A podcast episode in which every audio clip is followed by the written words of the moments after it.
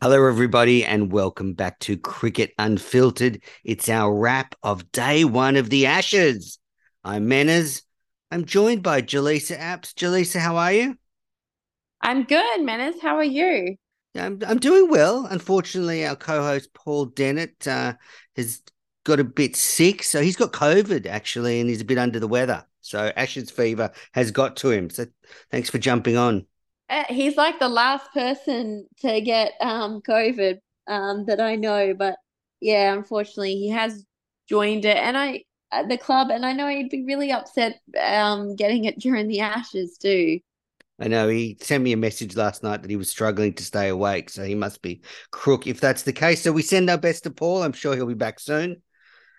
But what an enthralling day of cricket to start off the series. England declared 8 for 393 and Australia a none for 14 at stumps. Before we get into the details of the day, Jelisa, did you enjoy it? I really enjoyed it. I mean, particularly because it could have been really boring because of the pretty flat kind of deck that was going on. But, I found it... Thrilling day of cricket. Yeah, it was. It was such a roller coaster, and I went through a lot of emotions watching it. But the emotions got fired up pretty early when news surfaced on Twitter that Mitch Marsh was seen marking his run out at Edgbaston. And Jelisa, if McDonald and Cummins said to Mitch Marsh, just go and mark your run up out there to throw something out there to send a few people crazy, I thought it was a masterstroke. Yeah, I don't know. Is it a masterstroke, or are then you kind of getting a bit caught up into playing like mind games or something like that? I don't think they would have been trying to play any sort of mind games. I'm not sure why he was doing that, but why did you think it was a masterstroke? Well, I just thought it maybe would have made England think that Australia were thinking of playing two spinners or something, or that Green was injured. It just would have. I think you end up just tying yourself in knots if you're trying to do that. And I don't think England, the way that they're playing at the moment and the way they're approaching cricket at the moment, they don't really care about what the opposition's doing. They've got their style of play that they're sticking to. So I don't know. If it was deliberate and that's what they were trying to do, I'd say it was a pretty pointless exercise. Well, it's certainly got the journalists talking, so it achieved that for sure. Yeah.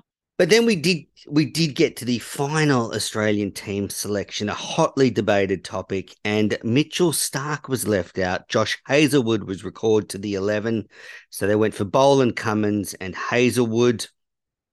What did you think of that selection? Well, I was both disappointed and pleased. I was pleased that Boland wasn't the one that they left out, because I thought maybe it would head that way in terms of, you know, the last man in, first one out kind of thing, and just the loyalty of the the selectors that we've seen in the past. So I was happy to see that they kept Boland in there. I wasn't on board with having Hazlewood in there. I think we went through this in the podcast previously. I just feel like he's quite similar to both Boland and Pat Cummins, and I just would like a left armour, just something a little bit different, help Lyon out a bit. I just if you were really struggling there, and Boland and or Hazlewood and Pat Cummins weren't making an impact, then what's Boland going to be able to do? They're all pretty similar, so I would have liked to have seen Stark in there, but I mean, I guess it proved me wrong that we didn't really need him. Mm. Yeah, I agree with you in a certain sense. So I think it's a very much a line ball decision, and I give the selectors some credit because they have to make a very tough call.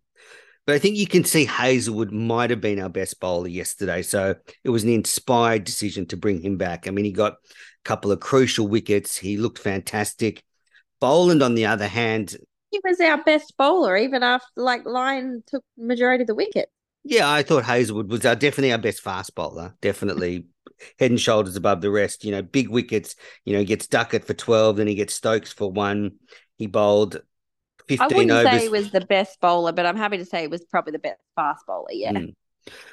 And then sort of thinking about the way Australia fielded and the field's come and set.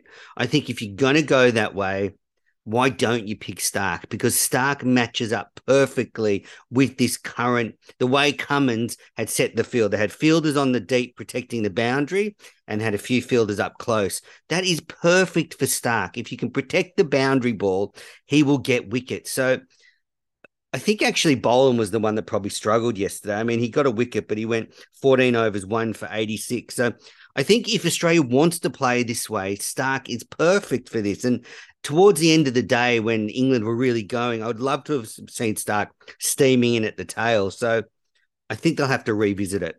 Well, I understand what you're saying, except I don't think that you set your field and then pick your bowlers. I think that's probably a bit of a... Well, no, but what I'm saying is they'd obviously thought that, okay, we're going to have sweepers to cut down the boundaries because they know England wants to score boundaries. And clearly, because after 10 minutes there was out there, they'd thought about this. McDonald and Cummins and Smith maybe decided we're going to have sweepers. So why not pick Stark? I think the fielding, particularly at the, and I hate to repeat probably what the English commentators were saying because I thought that was particularly ridiculous in the first session. But I think the fielding was a little bit lost early on, and I think even at one point Smith kind of said to I think he said to Cummins, he said, you've got to move someone, like they're scoring, like, you know, they were just scoring in the same spot constantly. So Smith kind of stepped in there, which is great. It's great that they have that dynamic where he can step in as a pretty smart cricketer and fix those kind of things, and it's hard for Pat Cummins when he's also trying to focus on bowling. Like excuses. But excuses for what? What Pat do you mean? Cummins, you and Paul. Every time I criticise Pat Cummins, everyone defends him. But when were you? Well, first of all, you weren't even criticising Pat Cummins then. Just generally, why historically, why is that a bad approach? Why is the more voices that you take on? Why is that a bad approach? Isn't that a good captain? Oh no, he's a good captain. I just mean. So what you were talking about frustrated me as well, that I don't mind protecting the boundary ball, but what frustrated me is the England batters were just nudging the ball into the onside and getting an easy single. They didn't even have to hit a good shot. It was just a defensive shot. So I thought that was probably where Cummins erred. But as soon as Steve Smith pointed that out to him, he corrected it. Yeah, exactly. Lucky Smudge is there. Yeah, it is a good thing. It is a good thing. I just thought... there was a lot of pressure on Cummins' captaincy yesterday. He did pretty well, but it's really tough for a fast bowling captain to manage a team like that. You got to. We have this debate all the time. You got to remember, captaincy is not just what is happening on the field. Captaincy is every other aspect of the game, and I would say 60% of it is actually managing the image and the media, and that's what Pat Cummins is pretty good at. And if you're happy to, as a captain, sit there and see someone as smart as Steve Smith and your ego doesn't get in the way of taking on his advice, I'd say that's a pretty good captain. He's a great bloke. Cummins is a great bloke. I just think tactically sometimes it's a bit lost. Anyway, England won the toss and elected to bat. And the first ball was a wide half volley from Cummins, and Zach Crawley, in true Bazball fashion, just stepped out to it and smoked it to the boundary. I mean, immediately I was like, oh yeah, this is the New England. I loved it. I thought it was, I actually, like, even as an Australian fan, I loved it. It got the crowd going, it got the rest of his teammates looking just, they even looked shocked. That was what was quite funny, but yeah, I loved it. But it was interesting. A few people pointed out, and I just want to find the tweet that I replied to, but let me just find this tweet. It was from, and I think it wasn't just this one person that pointed this out. It's Alan Katzman on Twitter said the 407 runs scored on day one of the test in Birmingham was exactly the same number of runs scored on day one of the Birmingham test in 2005. In 2005, the run rate was 5.13 compared to 4.96 this year. England's rate was 5.03 this year. Not sure what Bazball was called in 2005. And a few people did point that out. I think even the BBC on the coverage pointed that out. But, I mean, it's interesting that it now has a name, isn't it? Yes, and it did remind me of that day in 2005 where punter on that day sent England in. Very quickly, it became apparent that the pitch was an absolute road. I mean, for all of England's bluster about, trying to save Test cricket, pitches like this aren't fantastic. I mean, they've heavily weighted towards the batters, and sure, Australia might get rolled for 250 today, but we also could bat for 2.5 days. I mean, there was just nothing in it. On our best day, we could bat this out for the rest of the day, to be honest. So I wouldn't be surprised if they do bat for the next 2 days and put England under an awful amount of pressure. How about the English commentators, though? They were saying Australia was rattled in the first, hour of play, and I just couldn't believe the commentary. I was just like, we were only an hour in, and, I don't know, setting themselves up almost for failure, to be honest, because I just think that, you've got Steve Smith there, you've got David Warner, we've got a good batting depth, and they were acting like it was all over for Australia in the first session. I thought, this is ridiculous. Yeah, there was a lot of criticism for Cummins Fields from the commentators. I think some of it was warranted. I actually liked the idea of having sweepers back and protecting the boundaries, because the boundaries are what keeps England going. That's the way they want to play. So if you can cut them off and take wickets, you're going to be in a much better position. But as I said, I think they've got to cut the singles off in the circle. So you want that classic almost in-out field that you see in India. But I thought at times you could tell there was a few drop catches. Travis Head dropped Harry Brook. Carey missed a couple, one off Crawley, one off Bairstow. So I think you could tell Australia was not on the back foot, but they have to adapt to what England's going to throw at them. And they came hard. They came really hard. I mean, let's go through the wickets. The first one to go was Ben Duckett, caught by Carey off Hazlewood for 12. So England were 1 for 22. And then I thought Ollie Pope and Zach Crawley put on a lovely partnership of 70. But then, as has happened, a loss in Ashes cricket, Ollie Pope was out LBW to Lyon. Lyon going around the wicket and trapping him in front, angled across and spinning back. So England were 2 for 92, and then the stellar blow for Australia was Zach Crawley, last ball before lunch, caught by Carey off Boland for 61, just a feather on his glove. Before that, though, it wasn't necessarily a Carey dropped chance. He didn't drop it, he caught it, but he didn't go to DRS for the review. So Crawley had survived a nick and then was out last ball before lunch, the finest touch on his glove. So England were 3 for 124 at lunch, and I thought Australia on top. Yeah, I thought so too. I'm super excited to see what happens today. It could end up being a very boring couple of days if you just are a neutral fan, because I feel like Australia could.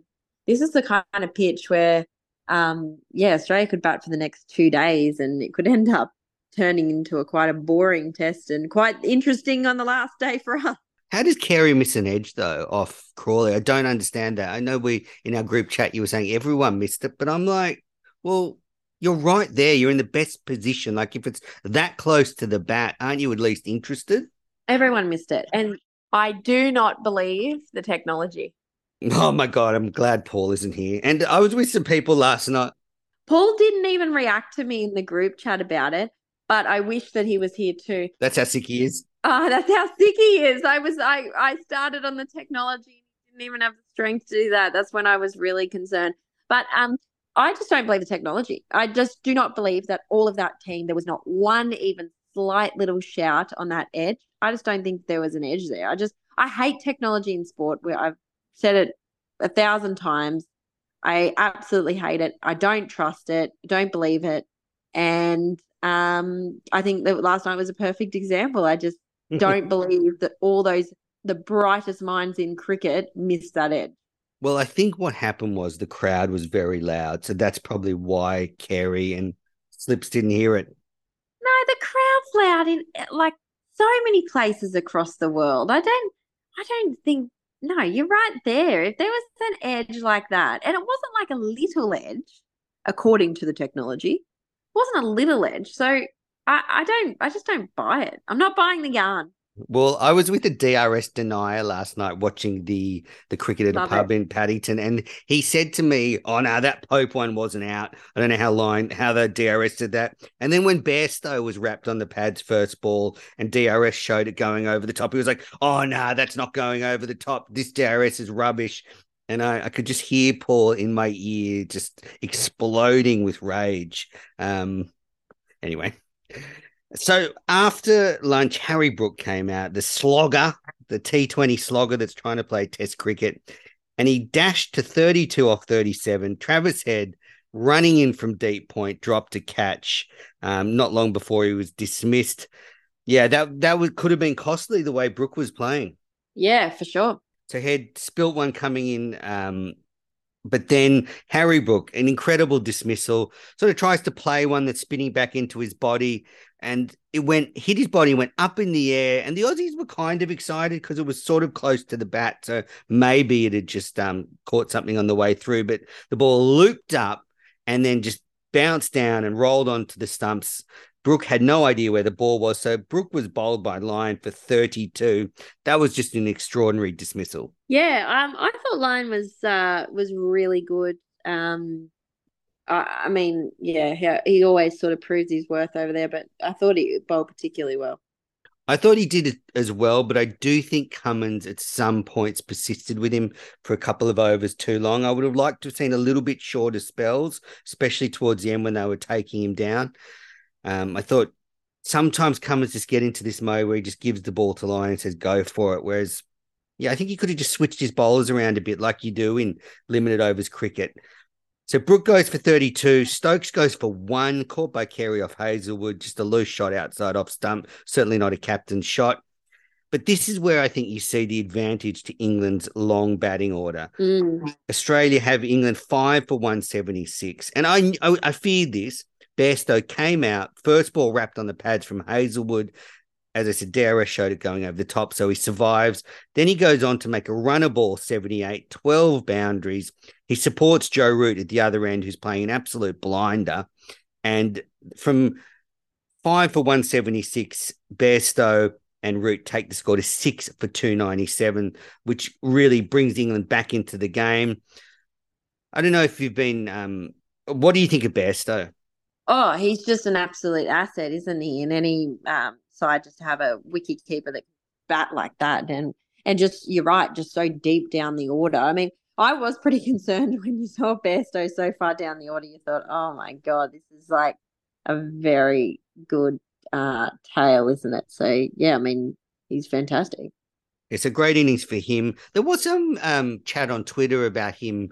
You know, he goes... He's dismissed for 78 and he's walking up, raising his bat like he scored 178.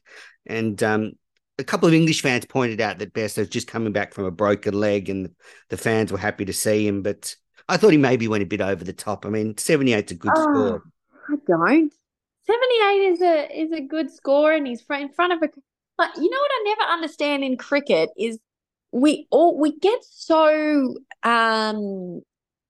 Get so up in arms when people celebrate and we feel like they shouldn't, like, celebrate or it's over the top or, like, it's you got to be emotionless, boring robots in cricket. I mean, I thought there was nothing wrong with it.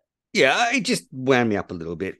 So he goes for 78. Moeen Ali goes for 18, just runs down the pitch to Lyon and slogs at one. Lol, Moeen Ali, welcome back to the Ashes. Broad smashes 16 off 21. He's bowled by Cameron Green. And then Joe Root goes to a masterful 100, his 30th Test century, his first Ashes century since 2015. It was a phenomenal innings. He ended up 118 not out when Ben Stokes wildly declared the innings at 8 for 393. What an innings from Root. I mean, that was class personified, Jelisa. He's fast becoming my favourite English batter to watch. Yeah, I agree. He's just, he's just everything they would want, in that position. And held the innings together. He just held the innings together. He played his own game, so 118 not out, 152 balls, 7 fours, 4 sixes. But the declaration, Jelisa, just came out of nowhere. And I cannot believe it, because Root was absolutely smoking the ball. Robinson at the other end was 17 not out.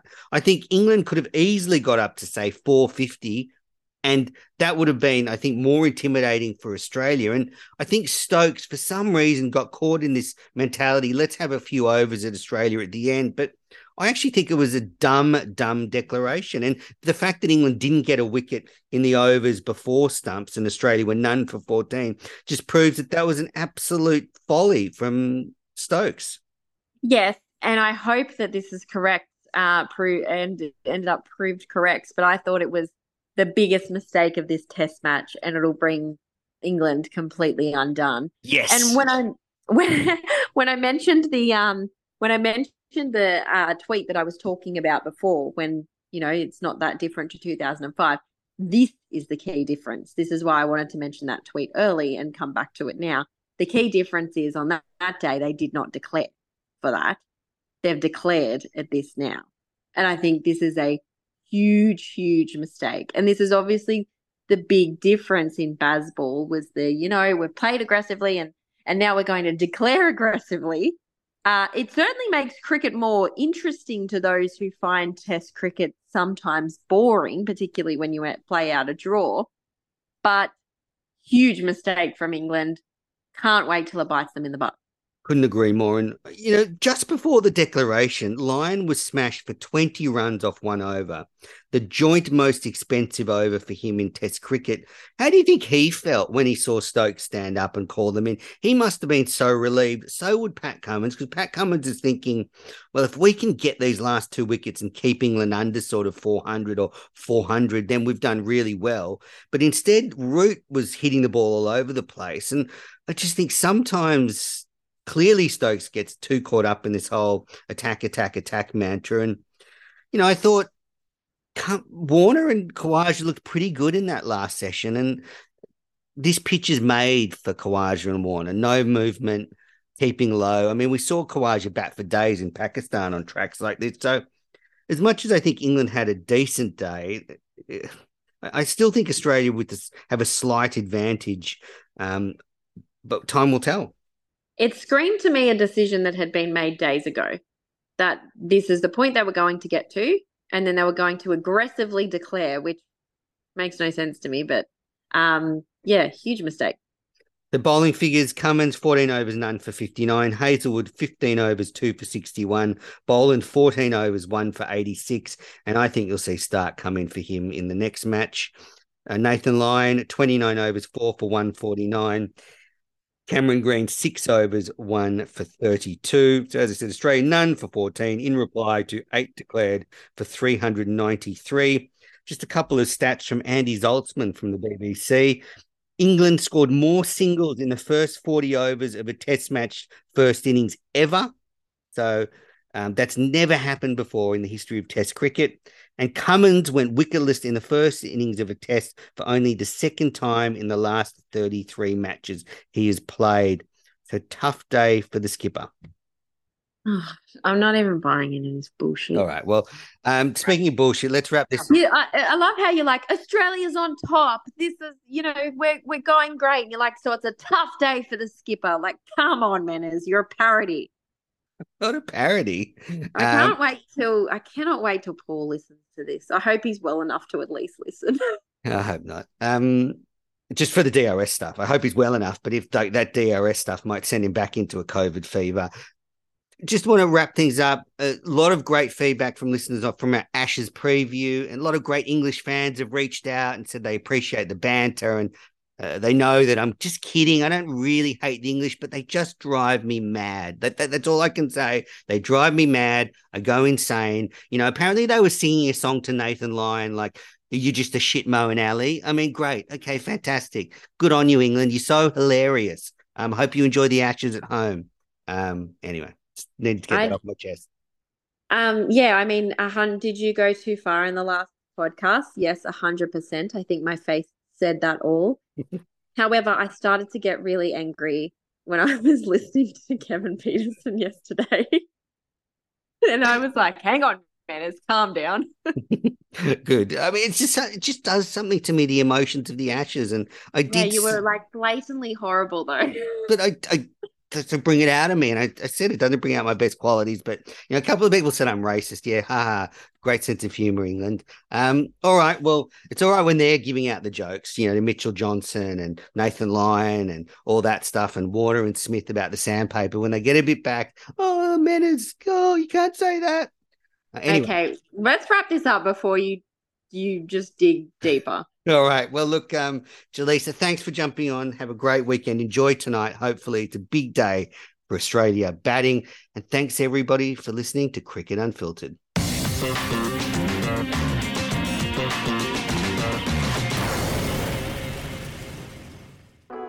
This is a Piccolo podcast production.